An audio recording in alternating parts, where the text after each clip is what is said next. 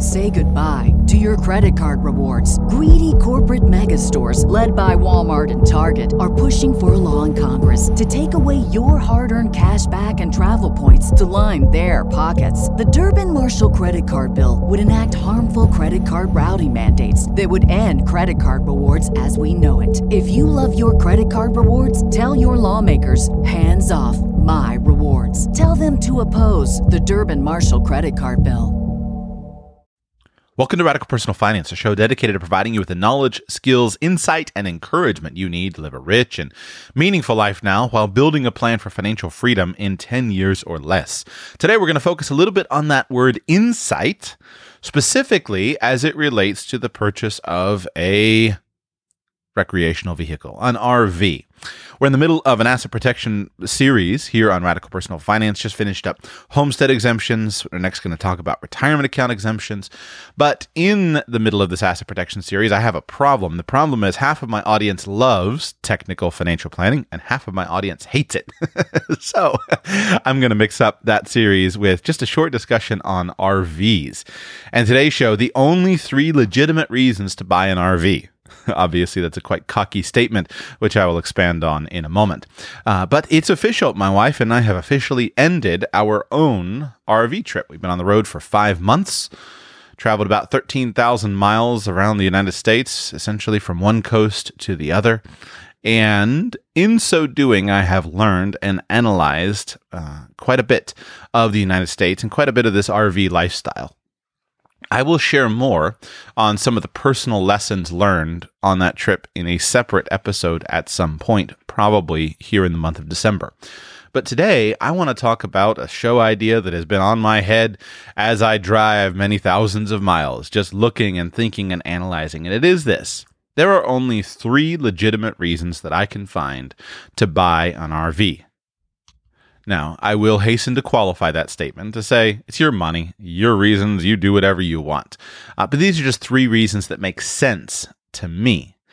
And I think if you hear them and analyze your situation in light of them, you will probably make a better decision with regard to your potential purchase of an RV. Some people buy RVs and they're deeply happy with them. Some people buy RVs and they find it's one of the more expensive wastes of money that they have ever, well, frankly, engaged in. And uh, so let me explain to you three good reasons to have an RV in a separate show, and I'll briefly mention at the end of the show, I'll give you an out. I'll give you a great compromise situation that I think will work ideally for many people who are looking for a, solution to an RV but are concerned about buying a big fancy one. So stay tuned for that towards the end. Number one, the number one legitimate reason for you to buy an RV is if you want to comfortably sleep and live in a place where there are few or no hotels. The number one reason for you to buy an RV is if you want to comfortably sleep, stay, and live where there are no hotels. I have become fully persuaded that hotel living is a tremendous bargain.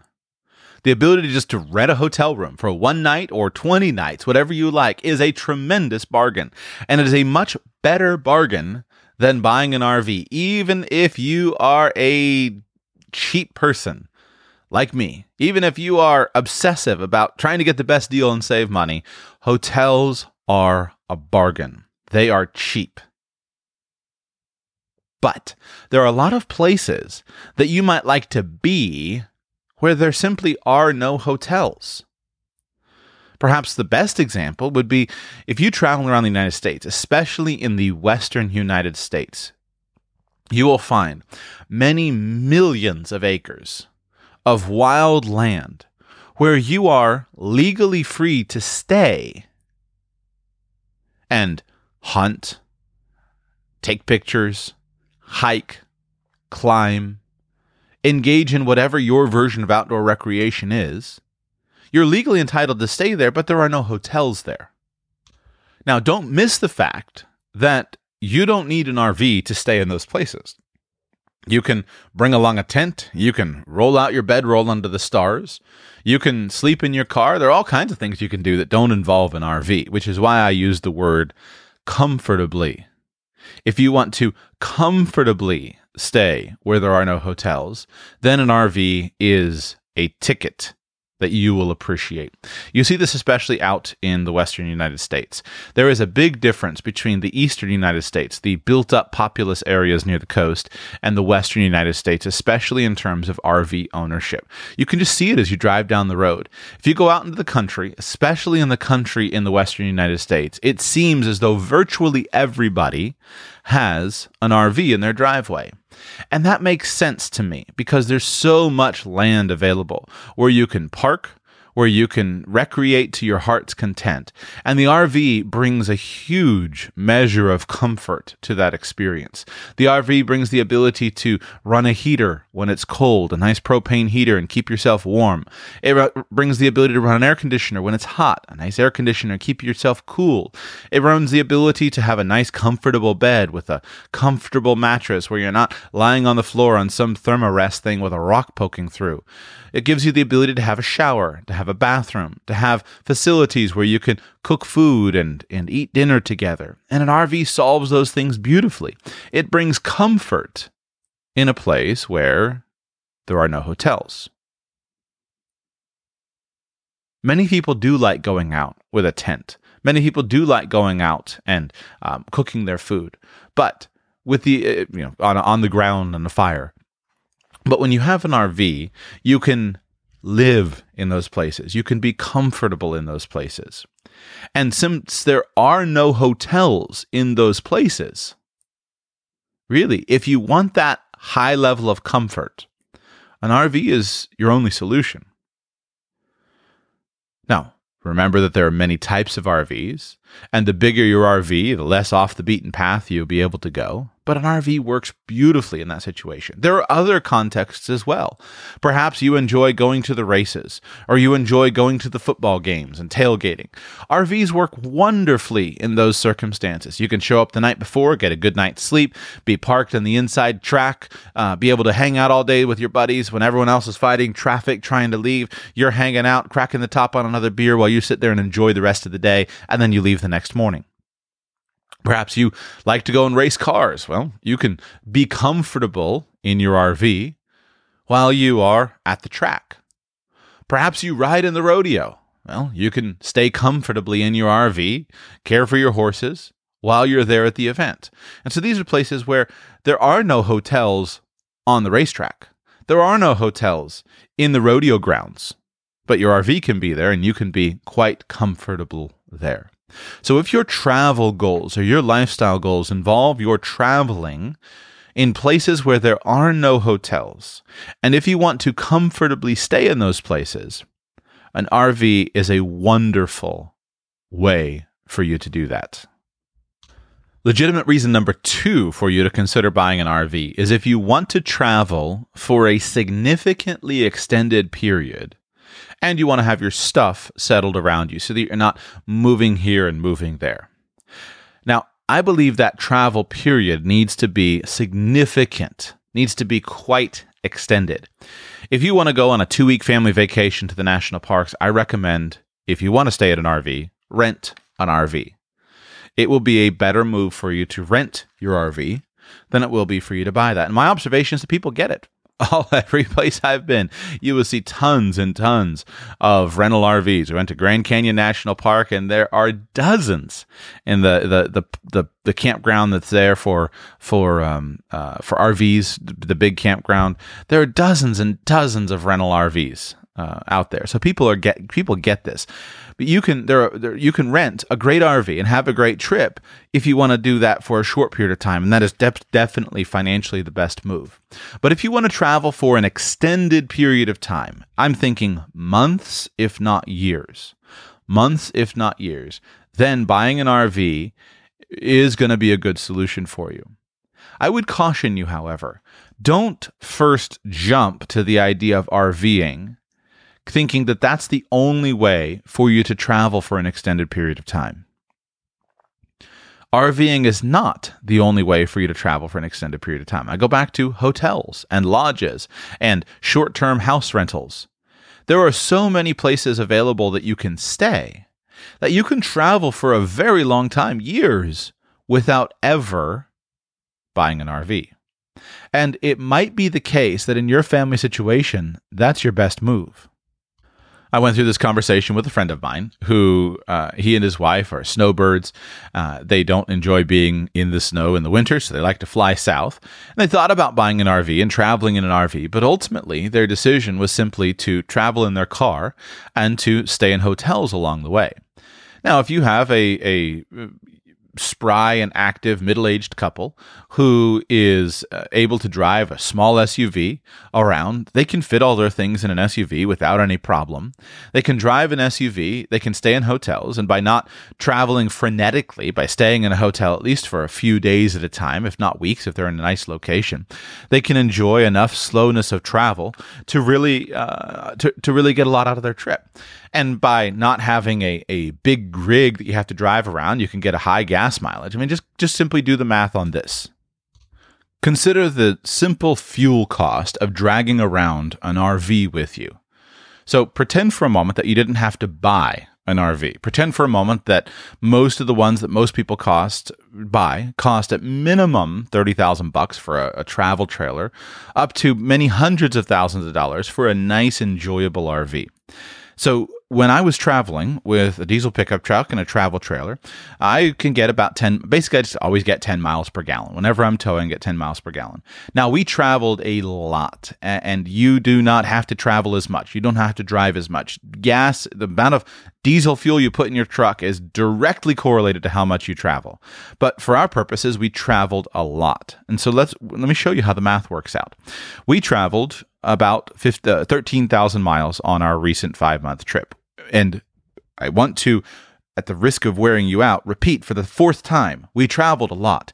This is generally, by every experienced traveler, the normal course of action is when you start traveling, you move a lot. And then over time, people start to slow down. We didn't want to travel as much as we did, but in order for us to get what we wanted out of our trip, we did travel a lot. You don't have to move as much. You could spend five months and drive a thousand miles we moved a lot. So 13,000 miles. At 10 miles per gallon, that comes out to uh, 1,300 gallons of, uh, of diesel fuel. So if you assume we spent that we that we use 1300 gallons of diesel fuel. And if we assume an average right now of about $3.20 a gallon for diesel uh, i'll have to go and i need to go and compute my own average uh, since then but i'd say it's probably somewhere just north of $3 so $3.20 per gallon of diesel it, which if you're traveling in another place it's a lot more expensive thankfully in the united states uh, it's cheaper than canada or europe. So 1300 times $3.20 comes out to be 4160 $60 in fuel costs. Obviously, we're ignoring uh, uh, motor oil, we're ignoring tire wear and tear. This is just simply fuel. $4,160 of fuel. Now, if my wife and I were traveling, or perhaps even with our children, and if we could travel in a fuel efficient car, let's go to the best example. We drive a Prius. I could comfortably travel the United States, and I have in a Prius. And the wonderful thing about that is, you, if you slow down and you're not knowing 75, if you go do 65 or 70, you can get 50 miles a gallon on the highway in a modern Prius. So let's just use that. 13,000 miles divided by 50 miles per gallon comes out to a total fuel of only fuel cost of only 260 gallons instead of 1,300 gallons for the diesel pickup truck. 260 gallons of regular unleaded, which would be, let's just say, $2.35 on a national average right now, instead of $3.20 for diesel fuel, comes out to $611 of fuel for the same 13,000 miles of driving. Remember, driving the diesel pickup truck, dragging a trailer, getting 10 miles per gallon because you're dragging a big trailer, is $4,160 of diesel fuel, whereas the Prius is $611 of gasoline. Well, run the difference between 4,160 and 611 and you wind up with $3,549 of savings that's available to you. $3,549 of fuel savings by your not driving a big truck with a big trailer. If we divide that into the same five month time period that we were traveling, divide that into 150 nights, 30, 30 days per month times five months, just assume you're a 150 night trip, then even in that situation, you have an extra $23.5 per day. Let's call it $24 per day that's available to you if you're not driving a big RV. 10 miles per gallon in an RV is a good planning perspective to use. If you're buying a larger Class A or larger Class C, you're going to get closer to eight. Some of the big, big ones, you're going to get six or seven. If you're depending on how fast you're going, so somewhere between six and 10 is a good thing to choose. There are nice RVs, generally smaller, a Class B uh, van camper, especially one with a modern diesel engine, that you can get closer to 15 or 16 or sometimes 18 but in next general, you're going to be spending in excess of $100,000 for those rigs. And so now you're going to be dealing with a much different price perspective. So the point is, you could add $25 a day to your daily budget by not dragging around a giant camper. So if you added $25 per day and you just said, instead of spending this $25 per day on simply fuel, I'm going to spend it on hotel stays, you change the makeup of your budget. Now, I'm understating the expenses of traveling around with an RV, and I'm, I'm specifically ignoring so far RV systems, maintenance. All I'm saying is fuel. That ignores the fact that a diesel pickup truck will usually use somewhere between 12 and 15 quarts of oil. If you have a more modern one, you can make it five or 6,000 miles before an oil change. Uh, for my truck, it's 3,000 miles. I'm ignoring the cost of tires. I'm ignoring other repairs. When you're pulling heavy stuff, you're making your vehicle work. You're going to have more repairs on the, on the systems of your vehicle than driving around in a Toyota Prius or uh, an SUV or whatever it is that you choose to drive.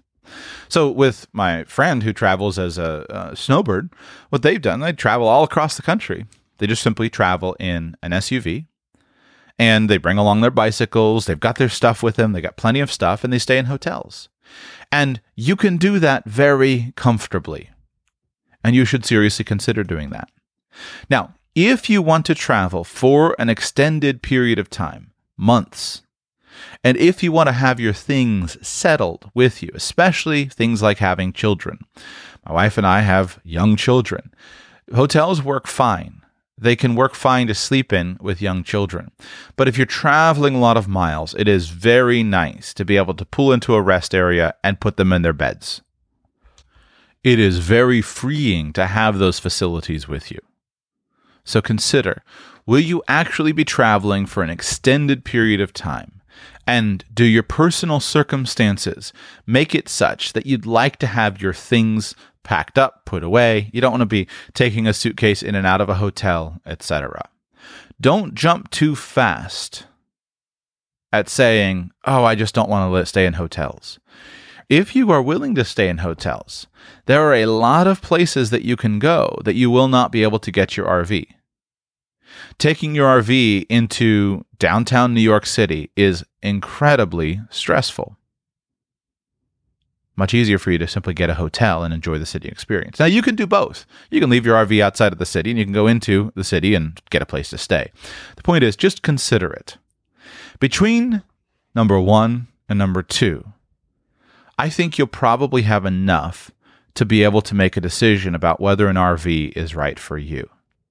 If there are hotels available in most of the places where you wish to be, and if you don't mind ha- not having all your stuff set up in your living room all the time. Give serious thought to not choosing an RV. Give serious thought to doing vacation rentals. Give serious thought to traveling in a car. Give serious thought to not having an RV because you can do away with a whole lot of expense, a whole lot of stress, a whole lot of hassle by not having an RV. But on the other hand, if you want to stay in places where there aren't hotels and you'd like to have your things around you because you're working full time on the road, you're traveling for six months or a year, and you've got small children and you're working, you want to be in places where there just simply aren't hotel facilities and you can't imagine sleeping on the ground, an RV is a perfect tool for you to have. Which brings me to number three. Number three. My number three legitimate reason to have an RV is if you'd like to have a backup plan, a bug out plan, in case you need to move your family and maintain the integrity of your family unit and your life circumstances. An RV works wonderfully for that. In the past weeks, we've seen, of course, the horror of the California wildfires, seen many thousands of families have their homes destroyed, have their lives disrupted, many people die. When you're in a situation like that, you need a bug out plan. You got to have a plan to get out. Now, the circumstances of, of that fire is that the fire arose so fast, especially the Camp Fire, which is one of the worst. Um, the fire arose so fast, there wasn't a lot of time for pre planning. If there's a fire coming over the hill, hopefully you've got your fire plan in place and you know it's a couple days away. Hopefully you, you've, you've got everything packed up and you're ready to leave. Well, my understanding of the Camp Fire is that it, w- it was birthed or lit uh, basically in the morning and then it spread immediately. So there was very little time of preparation. But an RV can work well as long as you're not stuck in traffic and on little roads. An RV can work well as a good way for you to get your family out of an area. But I don't think it's the best for that. Usually you'd want to be more nimble. Where an RV works well is if you need a backup plan for your family to live in. I consider the most the most likely threat that most people will face in their life is economic disruption in their personal life. That economic disruption can come in the form of uh, a simple job loss for an individual person. That economic disruption can come in the form of a collapsing local economy. Think Detroit, Michigan. Uh, uh that that uh, uh, that job that that economic disruption can come in in the form of a regional calamity. Think uh, Hurricane Katrina devastating the Gulf Coast.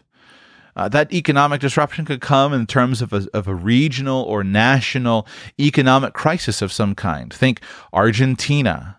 Think Venezuela. Think Egypt after the Arab Spring. These types of regional crises that a family can face.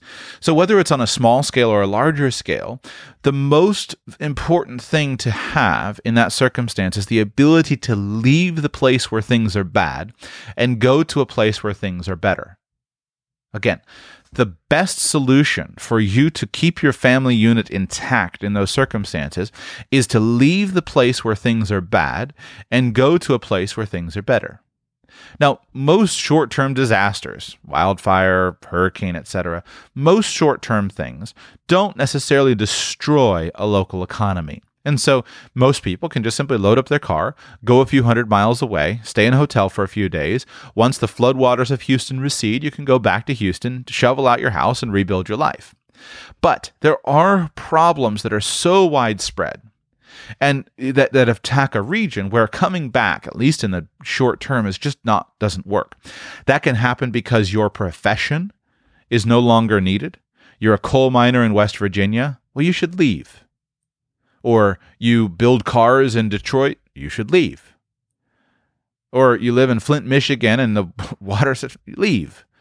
Uh, so whether that's a regional thing or whether it's a regional thing that that just simply just so devastates the infrastructure. Again, New Orleans, where thousands of people leave and are never coming back. So, in those circumstances, you want the ability to pack up your family and go from where things are bad to where things are better. In a country like the United States, where you have such massive borders and you have such economic diversity across the country, one of your best ways to do that is just simply go to a different state. An RV works very well as a backup plan in that kind of of scenario. And this is one of the concepts that I was curious about prior to going on the road that I wanted to prove and see what's it actually like. But if you buy the right kind of RV, ours is a bunkhouse model. We have bunks for all of our children. We close the door. Even though it's small, you can have all your things. You can have self-contained systems, and you can move in comfort from one place to another place. And by having your own roof over your head, you can often go to a place where the jobs are good but the housing market is tight. Think North uh, North Dakota and the oil boom. There was no housing anywhere. So if you could provide your own housing, though, you could get a great job. And if you have the ability to put your own roof over your head, you can slide in if you're in an economic disaster. You've run out of money. You've been foreclosed out of your house. You've had to leave. You you dropped the keys on the front door, and you've just said, "We're going. We pack. We have a garage sale for all of our furniture. We load up the RV. We're going to move from Georgia to Kansas, and we're going to start fresh." but we're going to go where the jobs are good. We're going to go where the economy is good. Well, in an RV, you can relatively easily find a place to park it. You can rent somebody's driveway from them for a few hundred dollars a month. You can stay in a campground. You can stay in an RV park. And you can reset your life. You can have low expenses to keep a roof over your family's head and reasonable comfort while you then save up the money that you need for a first, uh, first month, last month in security deposit on a rental house, or you can save up money to buy a place, etc. So it can be a good economic transition plan. I know most people don't probably don't think about that, but fatherhood has changed me in that regard. When I was single, I was incredibly flexible. And if you're a single person, you don't need a, a, big RV as a backup plan. You can go live in one if you want to, but you can sleep in your car. You can crash on a friend's couch, etc. Uh, but being the father of many young children and having all of the associated responsibilities, it would be a little bit hard for me and my family to say to people, even well meaning, nice people, hey, listen, can we come and stay on your couch? We would basically take over and completely disrupt their household. But it's a lot easier for me to say to somebody, hey, listen, can we park in your backyard or can we park in your back acreage for a couple of months while we transition? We're having some troubles and we're trying to get started. And so being a father who, eh, who has the responsibility to provide for many helpless people, it's changed the appreciation that I have for being able to do that. And when you look at economic disruption that people face when they lose their job, lose their house, have a medical emergency, etc. If you can keep your family together and you're not dispersed, you're not, you know, if I send my wife to her parents and so and so's taking care of the kids and I'm off working in another country, this does not do well for family life. I've worked with so many people who've been in that situation. You know, they go to another country to work. It doesn't do well. I'm not doing it. I'm taking my family with me. And an RV is a great way to do that, especially if you live in a large country like the United States or, or, or, many places. If you live in the, the European Union where you can travel among many different countries, if you live in a place where you can move, substantially change your geography, the RV is a good backup plan. Now, the cool thing about it, if you put those three things together, if you, all three of them apply to you, I think you can be totally happy and satisfied with the purchase of an RV. If you enjoy staying in the places where there are no hotels, you love to go out and, and, and travel up a Forest Service road and stay at a little Forest Service campground for free at the top of a mountain. There's no hotels out there. If you enjoy being out there for a week and you like to be able to to stay out there and sleep well and have your family together and watch your kids play in the woods and, and, and ride your four wheelers and do all that kind of thing. And if you like the idea of having a backup plan, in case your house gets burned down or, or, or blown down. Well, in that situation, then the RV is a wonderful thing to have. And you can buy one relatively inexpensively. You can keep one with relatively little hassle, and it'll be a tremendous benefit for you. You'll be happy because when all three of those things are together, you'll be so satisfied with the RV purchase. I love the RV purchase that we made because it has allowed us to comfortably stay where there are no hotels, to enjoy some really peak experiences that I never could have enjoyed if we were stuck to staying where we could purchase accommodation. It's allowed us to travel for a very extended period of time and to have all of our things settled and I love having that backup plan as a way for my a place for my family to live that's mobile, that we could move our entire household from one region of the country to another region of the country if we needed to. If those three things are together, you can make a very, very satisfying RV purchase. But on the other hand, I think that if those three things are questionable, you're probably not going to be happy buying an RV. First, if you're just going to travel places where there are hotels, Get a get, don't don't get an RV. If you're going to travel places where there's there, there's lots of lodging options available, don't get an RV. If you're going to travel for short periods of time, two week family vacation, and you're thinking that an RV is going to be a great solution for you, I don't think it is. Because what happens, you spend just as much time in that circumstance, you spend just as much time loading up your, in fact, more time loading up and preparing your RV for a two week trip, getting all the stuff out of your house, putting it in the RV. And then when you get home two weeks later, you got to get all the stuff out, put it away. It's very stressful because you don't know what you need. You're not leaving the RV packed all the time. It's just a lot of hassle. Better off for you just to say, we're going to just throw some clothes in the bag, and go. We're going to eat out. We're going to stay at a hotel. It's going to be great. You'll have less stress than you will dealing with an RV if you're only going for a short period of time. My wife and I found this when we had wonderful invitations from people to stay in places. But just even though we could take the RV to a um, somebody's house and they said, Here, stay in the house. And we enjoyed staying in the house. It was so much work for us to unload the RV, figure out what we needed in the house the clothes, the toys, the food, you know, the, the, the equipment, to take it all in the house, set up in the house for however long we're going to be there a few days, few weeks. And then at the end of it, to clean up the house and put all the stuff back in every RV, we came to the point where we just rather just stay in the RV. The same thing applies in that vacation um, standpoint. You spend days preparing and then a few days on the trip and then days cleaning up. And then finally, if you don't care about having a, a, a, backup plan or a bug out plan, or if your bug out plan involves you traveling to a different country on an airplane or jumping on your boat or, or something like that, many situations an RV wouldn't actually work. Again, if I'm fleeing from a fire, if, I, if it's coming in, you want to be in a nimble car. You don't want to be dragging around a giant trailer. So those are the kinds of things that that if those don't apply to you, I recommend you stay away from an RV. Now, can you live cheaply in an RV? Yes, you can. Can you do it cheap? Yes. There are people who use RVs to massive economic benefit.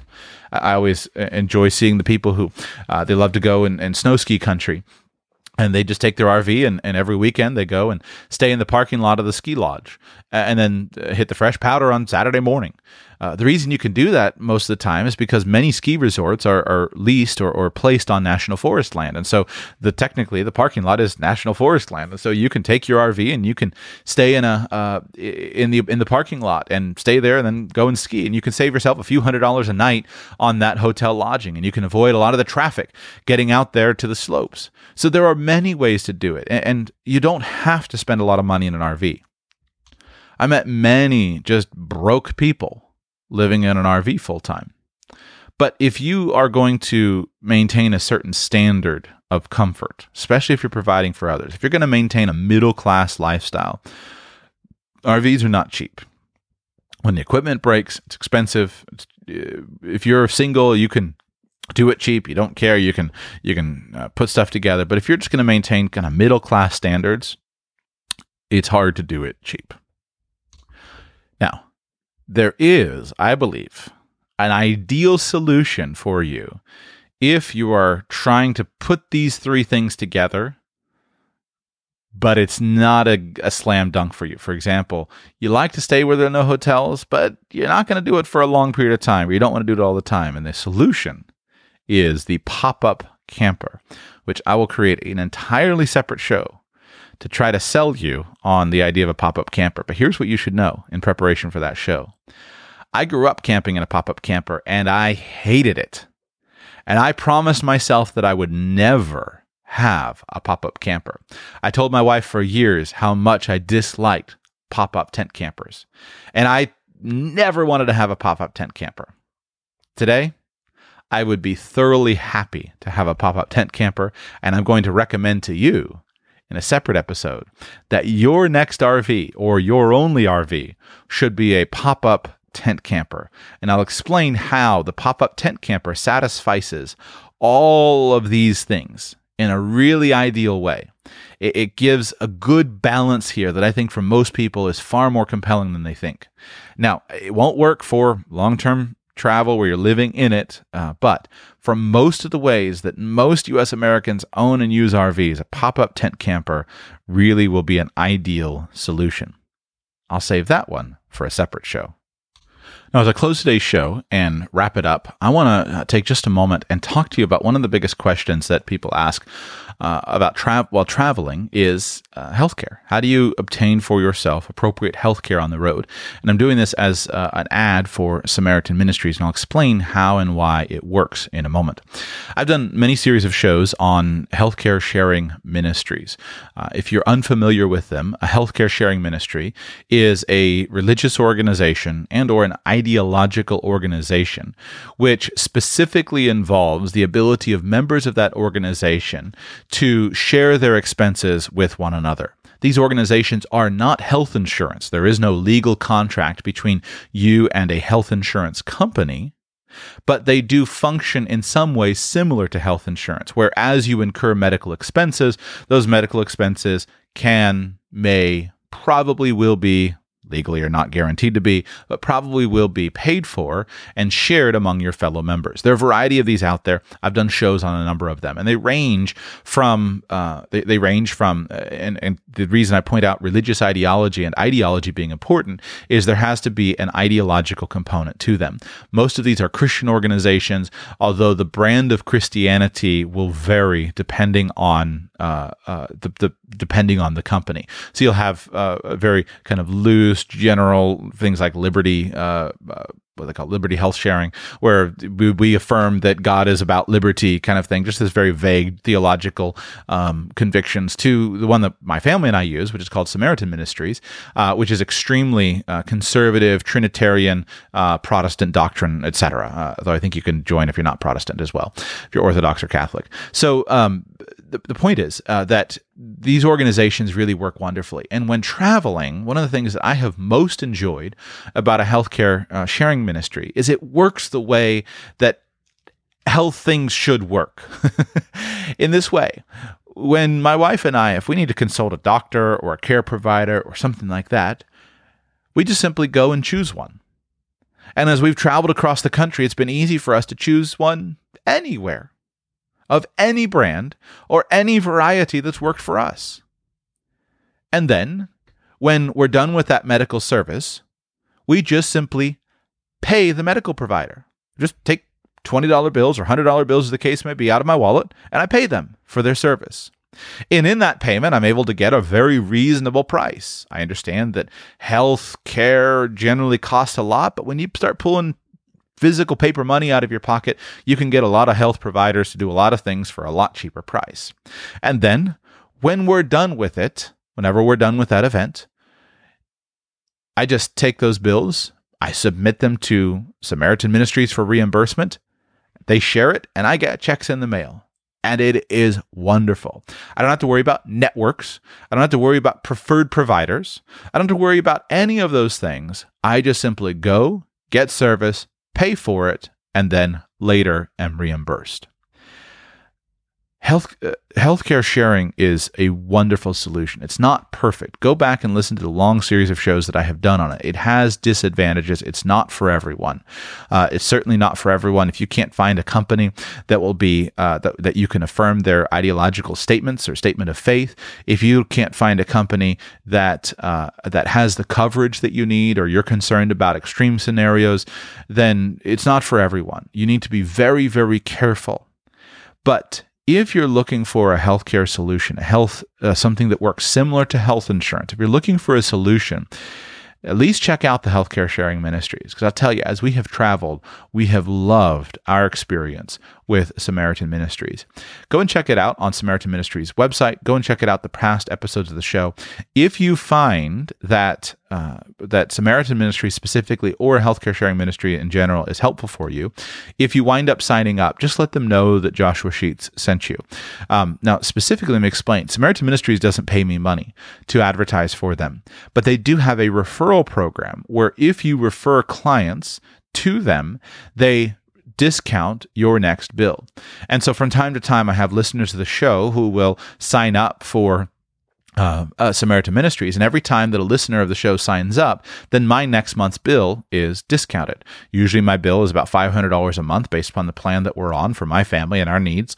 But then sometimes it comes in and it's 300 Sometimes it comes in and it's $100 a month because listeners sign up. And when you're signing up for Samaritan Ministries, you mention to them, hey, Joshua Sheets sent me. They, they look me up and then they discount my bill. Here's the cool thing that's also available to you.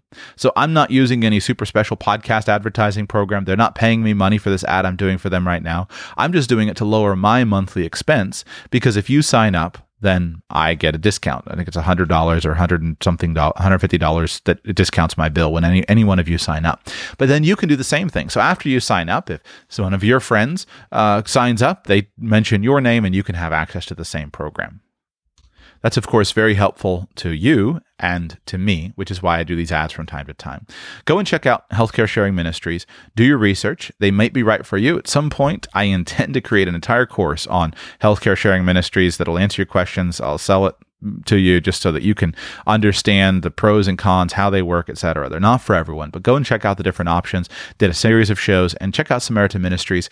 If you can affirm their um, their uh, statements of faith and et cetera. They're very kind of strict rules. If you can affirm the things that are excluded from care, very important that you understand what those things are. The things that Samaritan Ministries excludes from care are very offensive to some people. They're very welcome to other people. Um, so you read those things carefully. But if you find that they're right, that it's a good solution for your family, just let them know Joshua Sheets sent you. And my future lower to non-existent bill will thank you, or at least I'll thank you when I receive that bill. Be back with you very soon. Thank you for listening.